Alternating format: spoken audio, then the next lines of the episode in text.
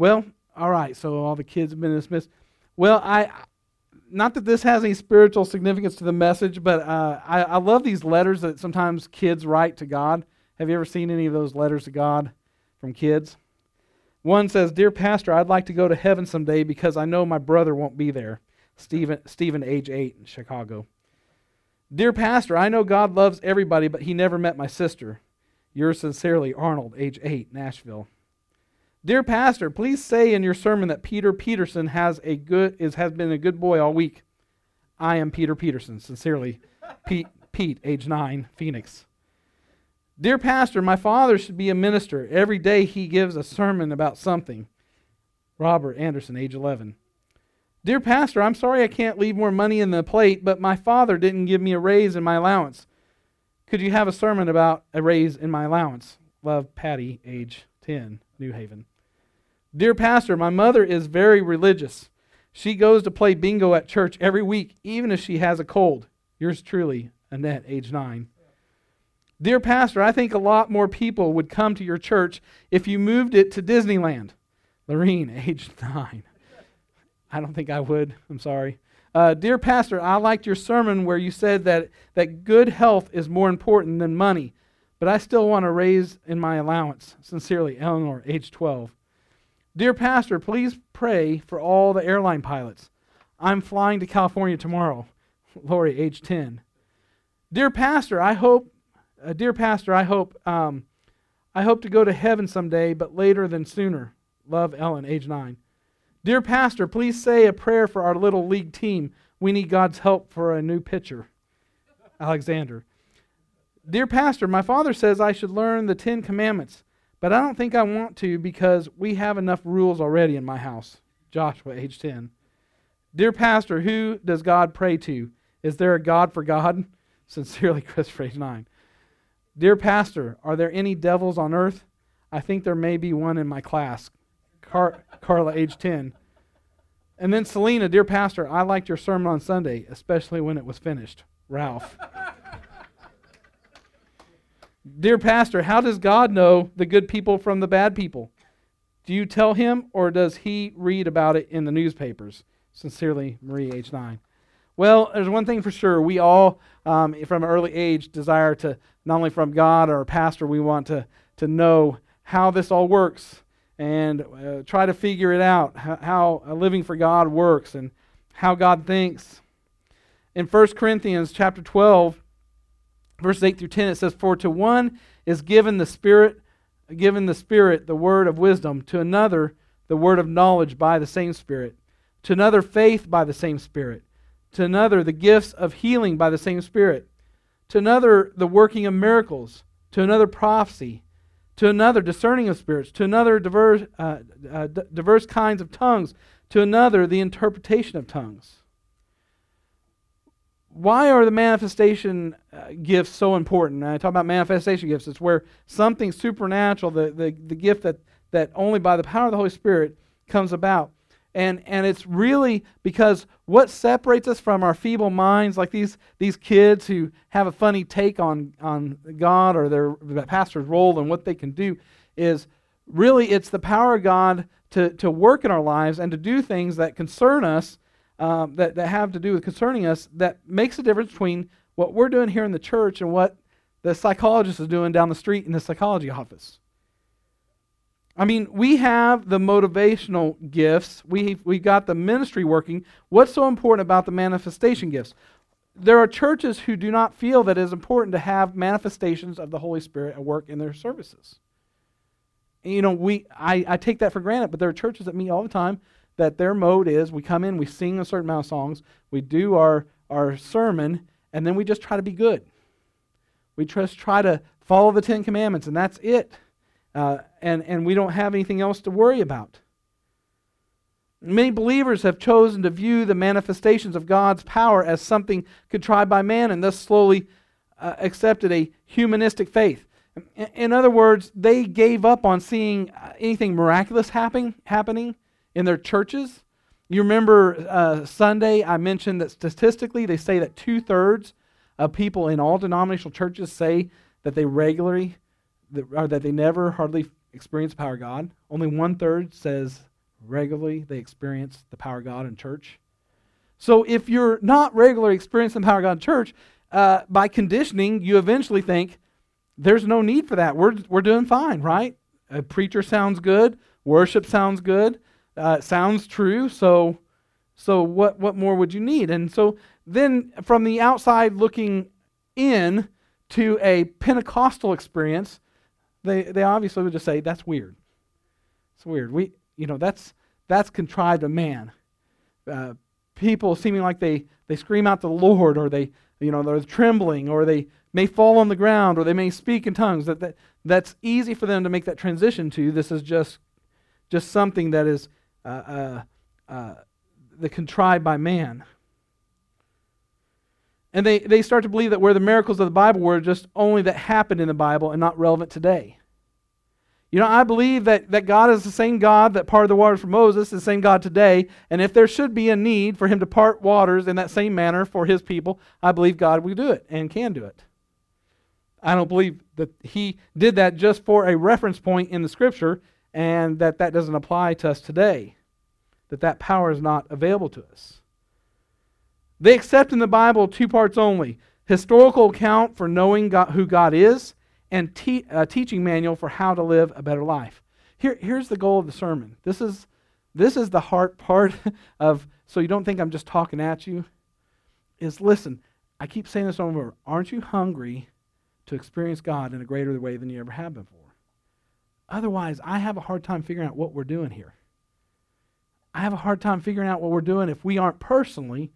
I, I know about reaching others in the Great Commission, yes that that's our charge to do. But the very foundational part of it is for us to grow in the Lord and for us to experience Him, right? That's the whole, when you talk about the parting of the waters, that's the whole journey of the children of Israel. Is God's trying to say, look, I want to interact with you in a supernatural way all of your lives, all the time. But when you let sin or other things crowd in and divert your attention, then you're the one separating yourself from the supernatural intervention of God. You're the one that put yourself into bondage. So again, they'll, they'll, there's some that will look at, uh, they accept the Bible in two parts historical account for knowing who God is, and teaching manual for how to live a better life. And, and by that, they'll refer to, it's, it's like referring to the alcoholic to AA. Oh, you've got problems? You go to the Bible. That's true. But, but they look at more like just a manual of how to's the emotionally distraught to a psychiatrist, the family domestic disputes to psychologists, the uncontrollable teenager to a juvenile court, the mentally imbalanced to an asylum. This is a very slippery conversation, slippery slope conversation in our culture today. Because I, I'll just tell you, not long ago on Facebook, I put something on there uh, that God had downloaded to me, and it had to do with us really believing and depending on the supernatural power of God to deliver people from all types of things, and that we don't just run to drugs or, or medicine. And I preface that I'm not a Scientologist trying to steer us away from doctors of medicine. God uses that. But what I'm saying is, I believe as a church, have we given up on the supernatural and we automatically start thinking towards that way?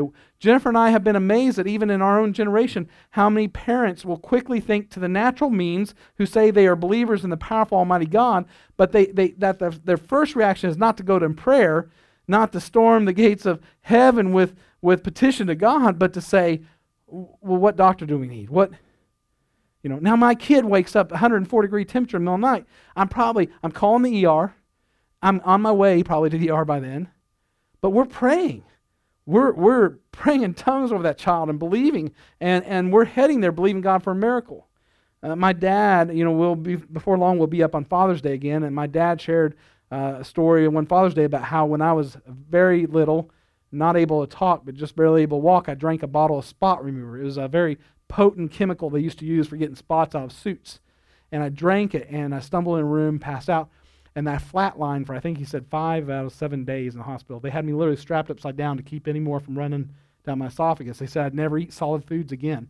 And Devin can attest from today, I can eat a lot of solid foods. Yeah, I like to I like to go to eat with people who have a lot of conversation. You know, can talk a little bit because that gives me time to keep cramming right while I'm listening. Um, so, you know, the miraculous, you know, there's a lot of pastors and even a Catholic minister that was praying for me. And so um, we have, God has proven the doctors wrong in situation after situation for me. But, but that was because when the doctors say there's nothing else you can do, we don't give up on the Lord.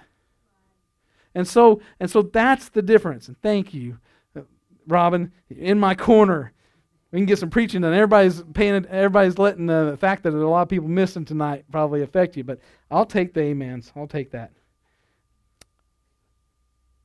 If we have accepted that our job, then there is to is, is no need for the manifestations of the Holy Spirit in our lives. If that's the position then we end up taking, whether we consciously take it or we let ourselves just gravitate in our hearts to that point, then, uh, you know, and again, I'm not teaching Scientology here where I tell you not to go for medical treatment of any kind.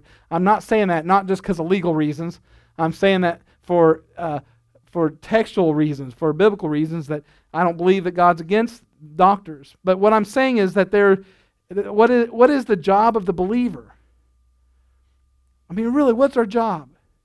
If God was to pull you out of this environment right now, I'll just use Janae. Janae's like, please don't.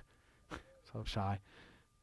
If all of a sudden God was to, you know, through some situation, and a good situation, move you away from home when you're older and and you're just gone. And you're not New Song anymore. It's Janae. Everything that God's poured into you now is with you, and it's not from your parents keep on fueling it into you or you know this church fueling into you. But now you are on your own, maybe in an environment where you're the only believer there. You know, the, the question we have to ask ourselves is what is my job as a believer? If I don't have my church to tell me what my job is as a believer, I have the Word of God, but but listen, it becomes real because we have to figure that out. That's what that's what happens to a lot of our college students, unfortunately. When they leave the church and they don't have the support of the church and they get into a humanistic college where they've got a professor with an agenda to try to come against the Word of God and make it in, as foolishness and, and disprove it, then, then that's where we have to figure out what is my job as a believer? What is my commission? And at the very basic level, before you get into ministering to anybody else, because we talk about the Great Commission and, and going out making disciples, but it's for the manifestation of the Holy Spirit to be at work in us. Because in the Acts account, after Jesus was crucified and rose again and ascended, they went and waited up the upper room. The very necessity was that the, the Holy Spirit began to operate in them, to manifest in them supernaturally, so that they had power to go and do what they were to do. And if you step into the college campus or you step into the secular workplace and you aren't being charged up by the power and the manifestations of the Holy Spirit and the gifts in you, then you're already at a detriment where you have a weakness there that the enemy is going to try to uh, exploit. When someone says that they're sick and you just say, Oh, I'll pray for you, or their relative is sick, and then they die and they ask you, I thought you prayed and you aren't letting the Holy Spirit operate in you, where, where literally at a moment's notice the words start coming out of your mouth, the answers that you didn't know you had. That's, that's what makes the difference between the, the Christian just surviving and thriving in a secular world.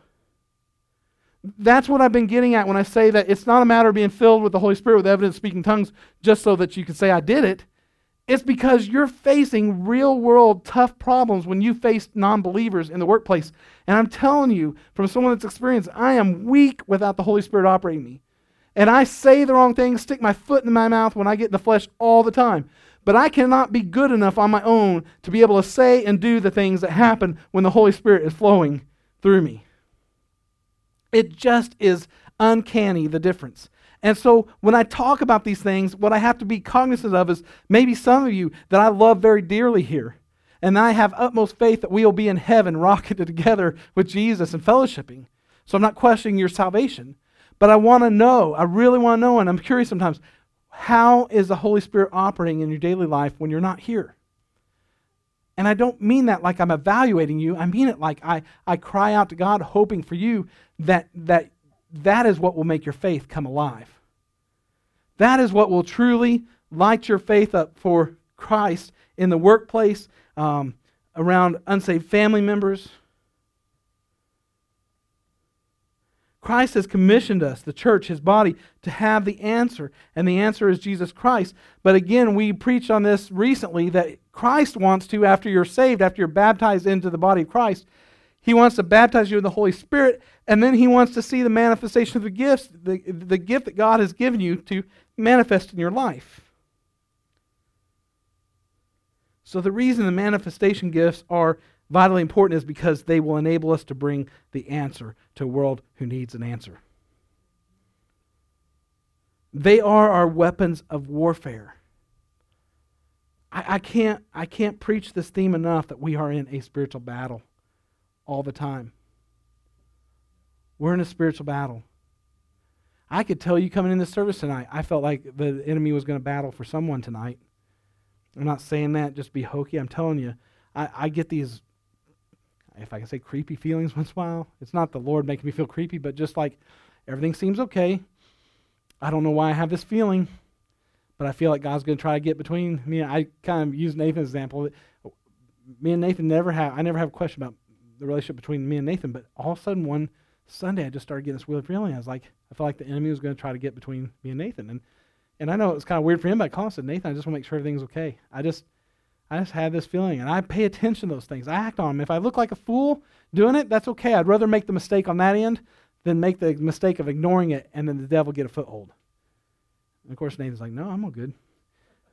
Of course, probably what was sensing is he was going through major transitions with his job. And, and Nathan's always cool as a cucumber, but even with those transitions, you know, I could tell there's something bothering him, and uh, or at least weighing on him. 2 Corinthians 10:4 For the weapons of our warfare are not carnal, but mighty through God to the pulling down of strongholds, casting down imaginations and every high thing that exalteth itself against the knowledge of God, and bringing into captivity every thought to obedience to Christ. Here's the amazing thing about this text. Think about this. You're at work and they're having unwholesome talk, and you know that it's directed around you to be able to test you. Today I was at Walmart after uh, uh, I, I, after I met with Devin. I went um, to go get some new glasses because he's broke and I keep super gluing them. And so I'm there, and there's some people kind of hanging around there. And I mentioned something to the lady about me being a pastor. We started talking about the church. And when I left, there was some joking and jeering and some hallelujahs and things like that in a very mocking tone. And it wasn't any, uh, any um, mystery to me who they were trying to jab at, even though I had no idea who these people were. And this fellow bearded men, which bothered me. I'm like, we're on the same team, aren't we? I'm just kidding. This culture thinks, you know, what was that I saw? If, if you have a beard and you can't change a tire, shave. Have you ever seen that? Because there's a whole thing about being, you know, trendy and having a beard. But if you have a beard and you cannot change a flat on your car, then you need to shave. That's that's the deal. But anyway, they're they're jeering at me, and and listen, I'm still susceptible a little bit to the like, why, why are you trying to hurt me? You know? But then something stirred up in me and said, yeah, bring it on because I know who I know who's pulling your chain. And, and he knows that I'm ready to kick him square in the teeth. So I was just hoping they would actually look at me so I could start a conversation because I wasn't gonna I wasn't gonna rail them. I'm just gonna say, you know who's making that funny to you? you know who's pulling your chain right now? I can tell you in the spiritual realm. You know, and it probably would have been weird for them and maybe for me too. But Fortunately, the Holy Spirit didn't pull that trigger, so it didn't happen. But, but, but here's the thing you're at the workplace and they're jeering and they're doing those things. What happens inside of you? Do you shrink back or do you realize that He that is in you is more powerful than He's in the world? And does it fire you up not to be mad at them or to try to prove them wrong or make them feel silly or get back at them, but to win them over for the cause of Christ and say, listen, I know this sounds funny to you, but I'm telling you, if, if you run through problems, if you can't sleep at night and you've got things perplexing you, I've got an answer that will take care of that. And you can just test it. You want to have a conversation with me? I'll tell you what will solve your world problems right now is knowing Jesus and letting the power of the Holy Spirit operate you. It's because once you know Jesus, He's not done with you. He's going to introduce you to the Holy Spirit in a supernatural way. And those manifestation gifts all of a sudden make this relationship that everybody else makes just religion and being Jesus people all of a sudden a whole new thing. Because now your whole day is lit up by, by the Holy Spirit interacting with you and other people.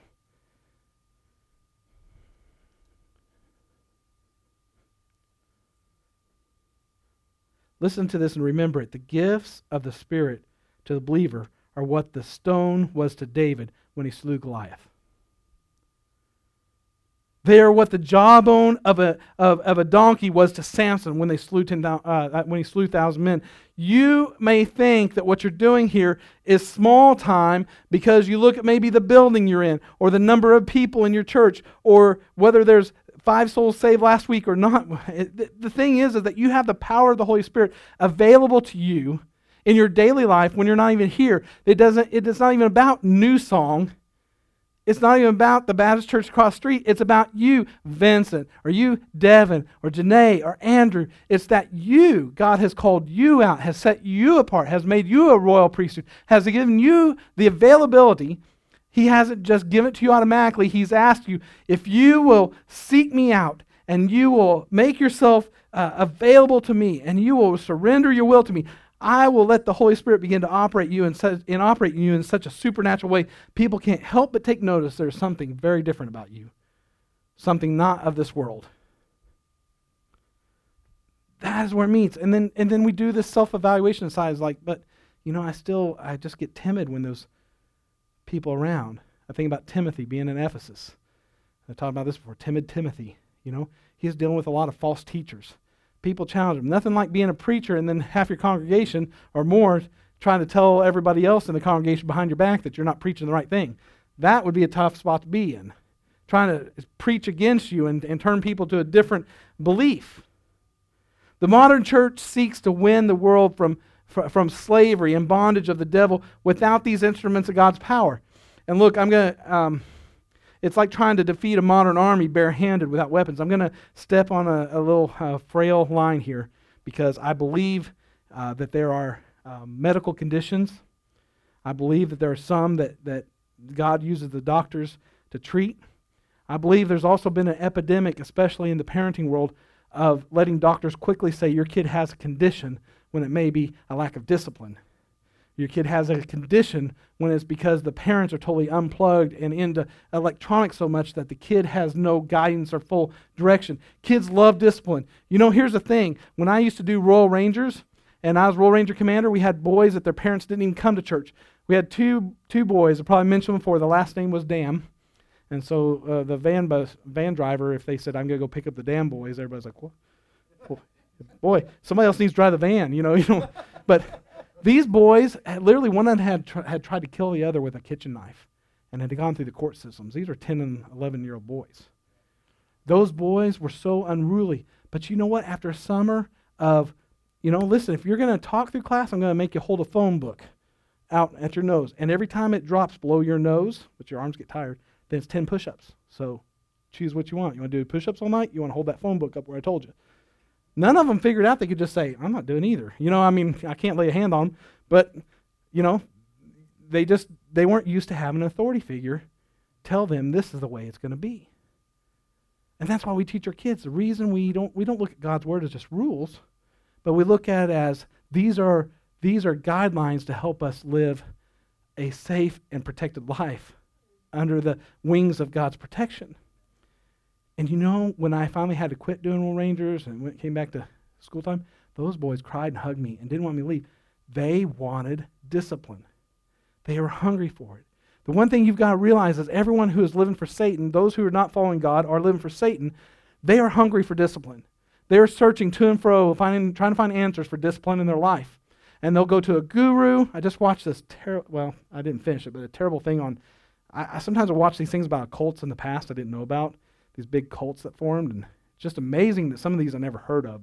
Terrible things, but people go to gurus, they'll go to you know Eastern religions, they'll go to all kinds of things trying to find some discipline to their life. The key component in all those is they found structure that they didn't have before, and people who understood uh, their problems and gave them structure for those problems. The problem with those is, is they don't have real power to them that lasts there's always corruption enters because they're founded in, in an evil bait. Uh, you know, their, their root is of evil. But God's ways are to bring that discipline and structure people's lives. And when the operation of the gifts happen, it begins to, to put us in a situation where we're coming under the discipline of how God handles the world's problems.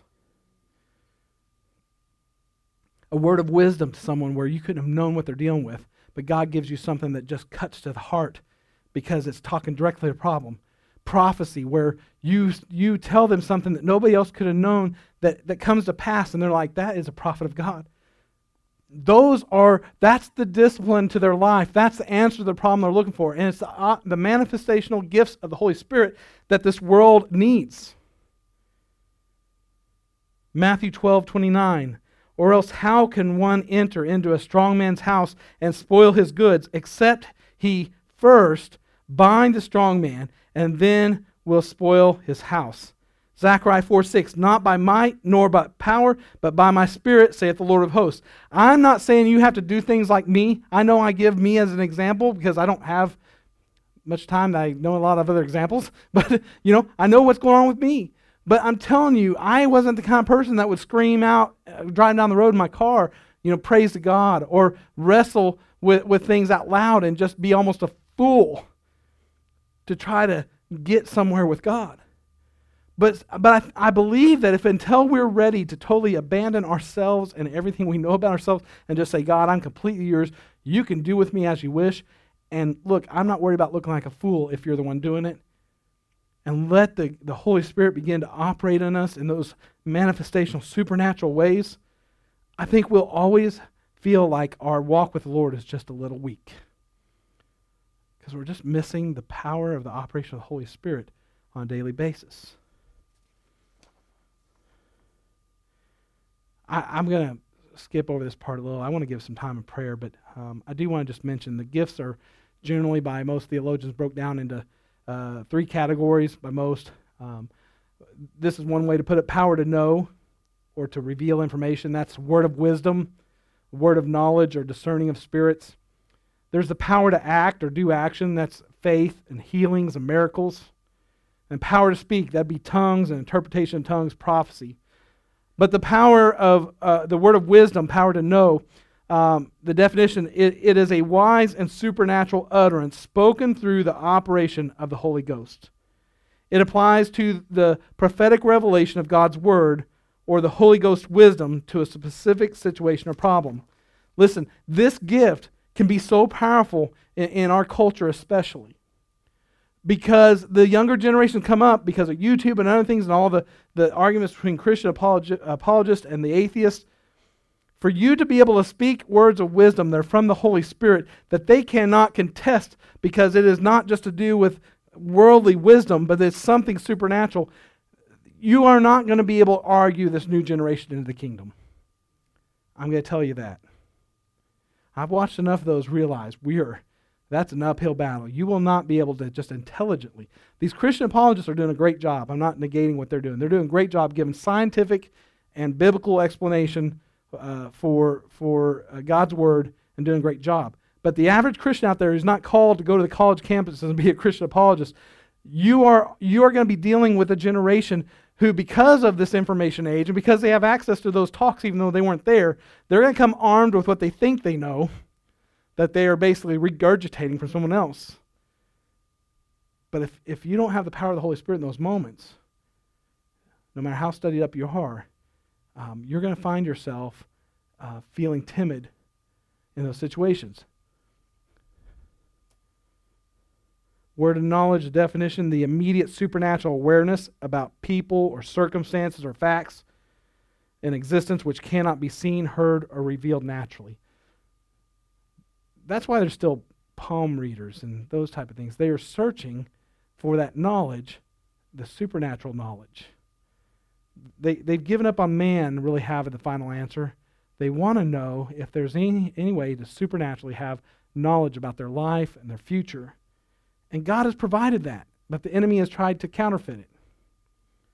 Discerning of spirits, the definition of spiritual gift that supernaturally enables a Christian believer to distinguish between holy and unholy spirits through the power of the Holy Spirit. This gift is thought to be especially necessary in instances when individuals may need to be delivered or healed of demonic oppression. That, that is key. I, I mentioned the story about I've, I've run into very few people who I could 100% say they're demon possessed, you know, that I just knew.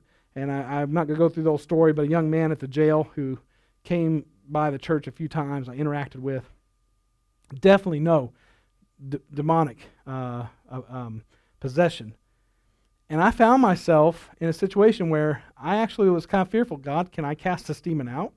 And I sat across through the glass with him at the jail. And while that demon was manifesting and some weird stuff going on, and just felt myself almost starting to shrink back. And then I got away from there for a moment and I thought, you know what? I'm not going to let the enemy back me down.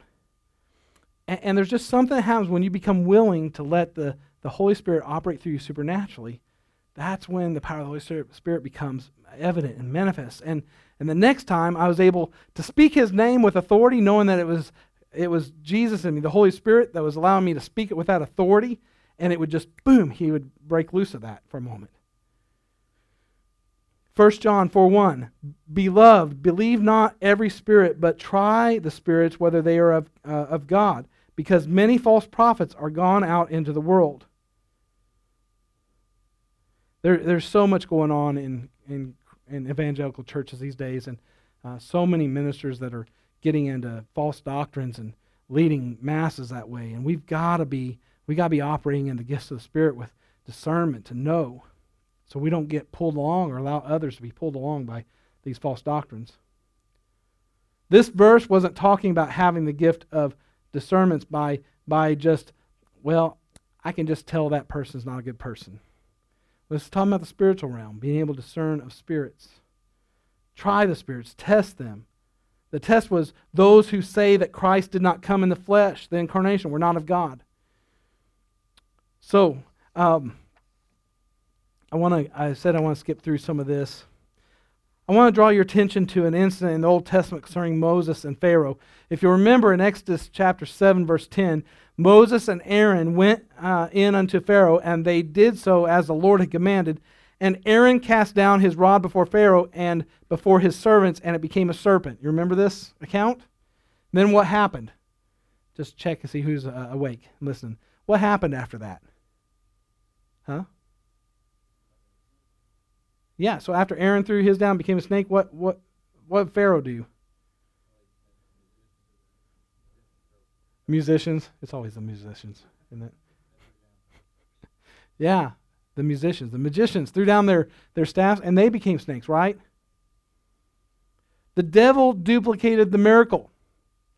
This is why I caution the church don't chase after every revival that comes along without knowing who's behind it, what's leading it. I've told you that in Siloam Springs recently they had Christian mysticism meetings where it was under the guise of an evangelical meeting with well-known speakers. And some of these guys have bought into this whole thing where like even drug use was okay toking in the spirit and all these type of things. So right in our own backyard you cannot just think hey this is great. They've got a great flyer and a great video and it looks like they believe the bible. I think i'll just go along.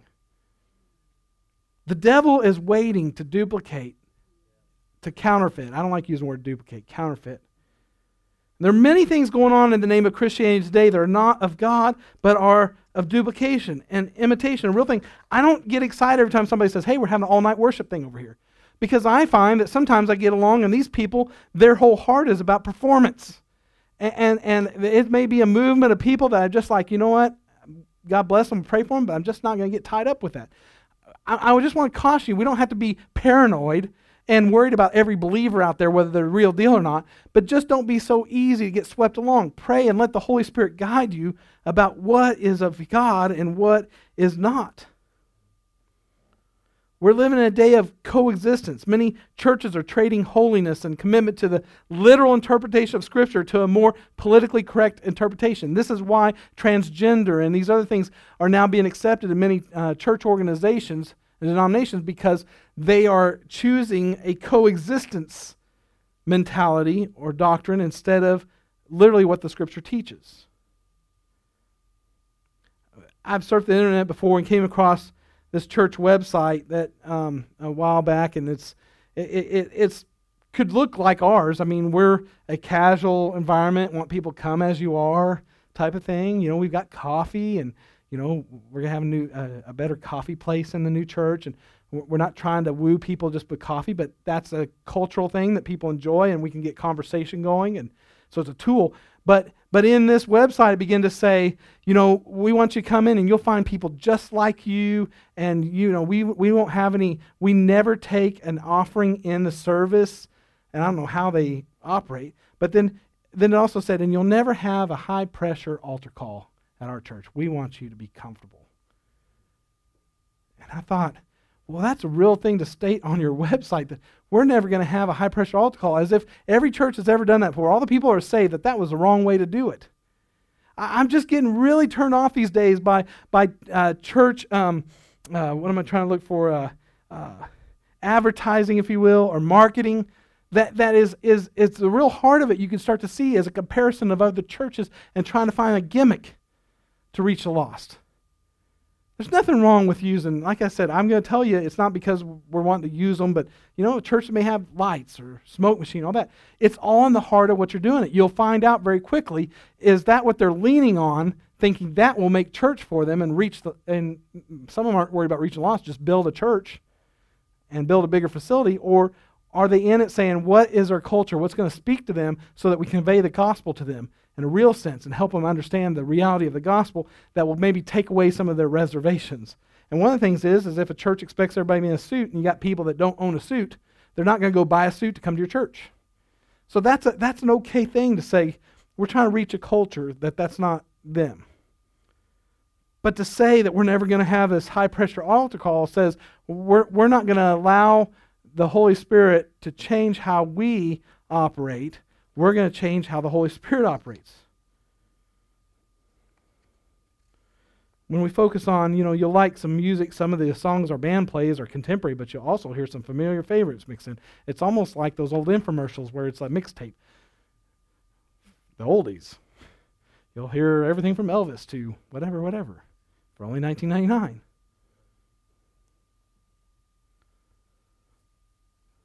And about not noticing a difference that it's one thing to say you'll be welcome and you won't be judged right away, but you can come as you are, but then to say that everybody will be just like you. I think it's, it's sending the wrong message that we're not here to change, we're here to just assimilate and mix in. See, what does this have to do with the gift of discerning of spirits or others? See, the devil doesn't care if you go to church, if you sing in the choir or sing in the worship team, whatever you do. It's when you come out and you're intending to be separate from this world that the devil cares and takes notice. There are many, many churches the devil could care less about what they're doing in the church because they aren't intending to try to separate themselves from what the devil's doing in the world. They just want to try to bring more people in at whatever cost. To st- strive for godliness, those are the things the devil cannot stand for you to do. What happened in Moses' day of coexistence? Well, Satan convinced the people that both good and evil could coexist together. Same thing all the way back to the Garden of Eden, he was trying to do. It's the same old story, the same old lie. The same, the same thing will happen in the end times in Revelation 16 12. And the sixth angel poured out his uh, vial upon the great river Euphrates, and the water thereof was dried up that the, that the way of the kings of the east might be prepared. Verse 13, and I saw three unclean spirits like frogs come out of the mouth of the dragon, and out of the mouth of the beast, and out of the mouth of the false prophet. Verse 14, for they are the spirits of devils, working miracles, which go forth unto the kings of the earth and the whole of the world to gather them to the battle of the great day of God Almighty. It means that, that the devil is targeting our leaders, and he's using uh, people who, who say they're working miracles for God, uh, false prophets. We've got to be very careful. So even now, we're living in a day of coexistence. And there's little or no distinction between the holy and the profane. And in many churches, we've got to be careful of that. So, how do we know the difference? Well, look at what happened in Moses' situation. But Aaron's rod swallowed up their rods, the other snakes. When we have the genuine power of God, the real will always prevail.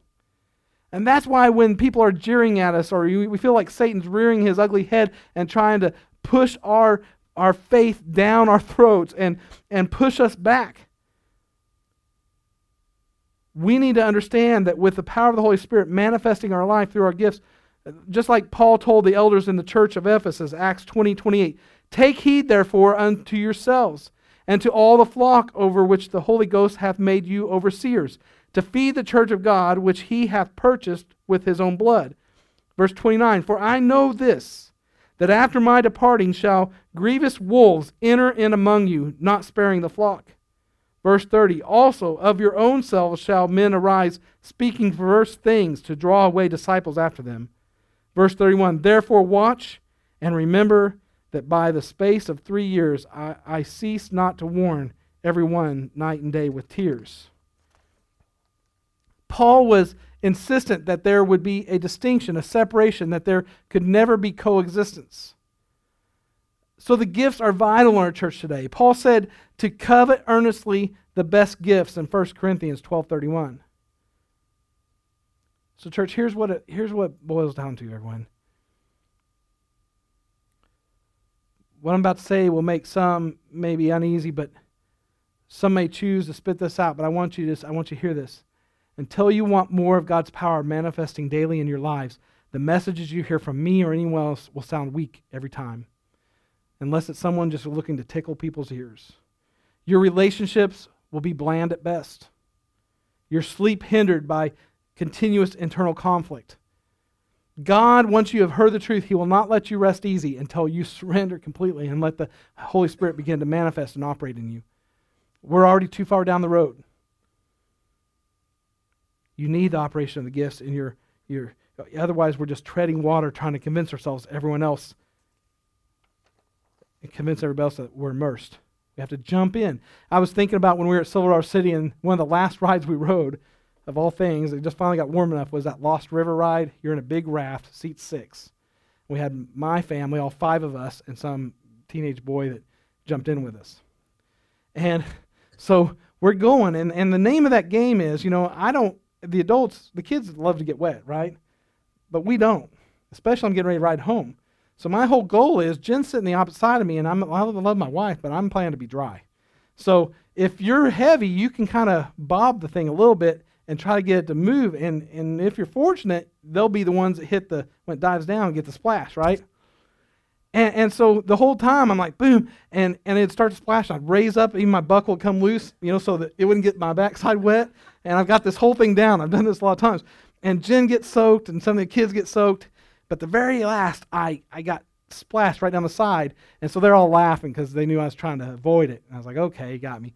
You know, if I had not got wet, I'd guarantee the kids like, let's go one more time. Let's go one more time. See, it seems more fun to try to bounce the boat so others get soaked. We will pray for revival and we'll want to see something happen, but we kind of do it with, without realizing what we have in our heart is that someone else will get something so we feel good about what's happening in our church. But when the, when the thought actually comes to us being the one laid out in the altar and speaking in tongues or shaking before the Holy Spirit or something happened to us, then, then all of a sudden we're wanting to rock the boat the other direction. You know, let me get a little splash on so everybody leave me alone say I got some. Come on. Come on. I'm repeating what's been in my heart before. I just have a feeling I'm not the only one. Try to rock this boat at New Song. Man, I'm, I hope we have a whole bunch of stuff happening here. I hope the Holy Spirit busts loose. But we're the first one out the door when there's an altar call. We're the first one looking at the time, trying to figure out why we got to be going. And, and all the while thinking, that's great. I'm really ha- happy for the church, and I hope that happens. But you know why it doesn't happen sometimes? Because God's trying to get us to let loose of that prideful spirit, that selfishness, that, that trying to just get a little wet, but we don't want too much of Him. And when those things bust out and those that, that kind of stuff happens in church, is when the church as a whole finally says, enough is enough. We're all in. We're all in. Soak me. I don't care. I'll rock the boat the other direction. I just hope it, it, it drowns me first. That's what we need to have that desire and that hunger that all of the Holy Spirit, everything we can absorb. Lord, drench me, give me everything you've got. I'm ready. I want it. And again, I'll just say if you struggle with wanting it, then I will tell you, I could almost 100% tell you, you're filling yourself with things that are, that are, uh, that are falsely quenching your thirst for it. They're temporal it makes me think about um, when uh, we got a whole bunch of the Gatorade or G2 drinks donated for use or whatever. We've been using on the project, and it's like a red fruit punch. Man, it seems like I can't get enough of those. Be working out there, and you're down like three or four till your kidneys are starting to hurt, you know, because whatever they got in those things. And you're like, but I like those, and those are supposed to be good for you. They're a sports drink, right? But you never can seem to quench your thirst. You grab one bottle, you know, a third of what you drink in that. You grab one bottle of water, bottle of water, drink that, and all of a sudden you're good for a while. And Jesus talked about, you know, come and drink so you'll never be thirsty. And I'm going to tell you that if you're not thirsty, if you're not hungry for what the Holy Spirit has, if what I'm saying to you sounds like a foreign language and you're just not sure that you're all in for receiving from the Holy Spirit, then I can tell you either your schedule, your priorities, your entertainment, something in your life is giving you a false sense of quench to your thirst. I'm just being real with y'all. There's something quenching your thirst, but you're not really getting fulfilled. It's just basically the devil's using it to bypass you enough that you're missing what's going on here in the in the services so that it can carry over into your weekly life. He, he's drowning out the words I'm preaching. He's taming down the meaning of what I'm getting at. He's taking the whole gist of the sermon and, and helping you be distracted enough wearing you out in other ways, some way, so that you just pass by that time a little bit more, so you can just keep it from happening.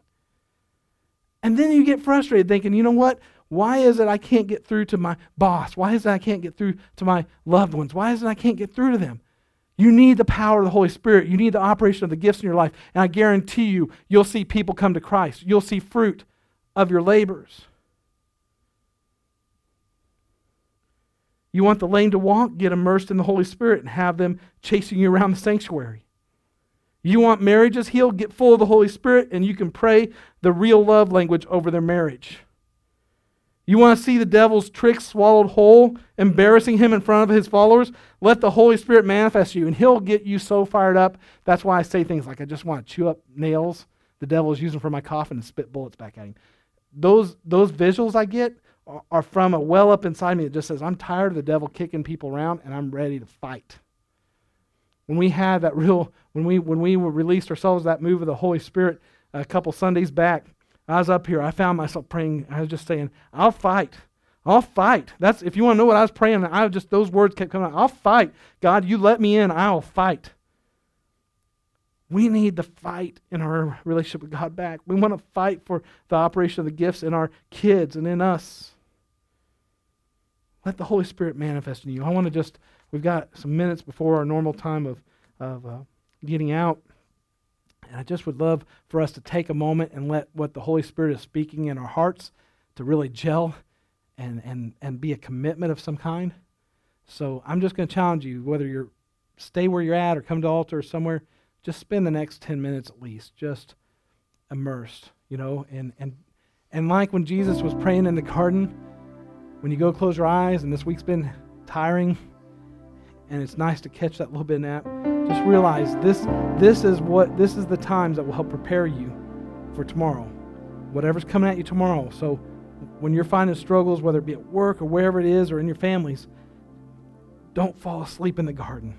Right now, let's spend time with the Lord. Amen.